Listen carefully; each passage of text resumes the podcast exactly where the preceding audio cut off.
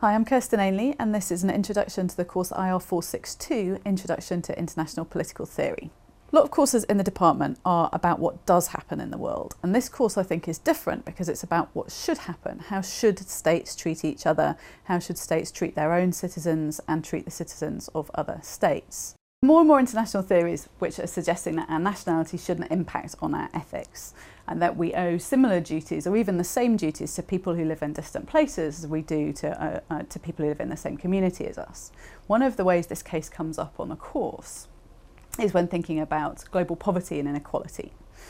So there are some arguments that suggest that the rich cause poverty. The rich world causes poverty uh, by contributing to uh, unjust uh, global financial institutions like the IMF uh, or the WTO. And those theories tend to suggest that uh, the rich need to uh, do something to alleviate poverty, both because they cause it and also because we have duties across borders. There's an opposing set of theories that says that even though that poverty and inequality might be a very bad thing, No state that isn't suffering from it owes much to states who are. They might owe duties of charity to those who are poor to try and help out, but there's certainly no duty of justice involved in trying to redistribute uh, wealth across national borders. So this is one of the cases that we look at.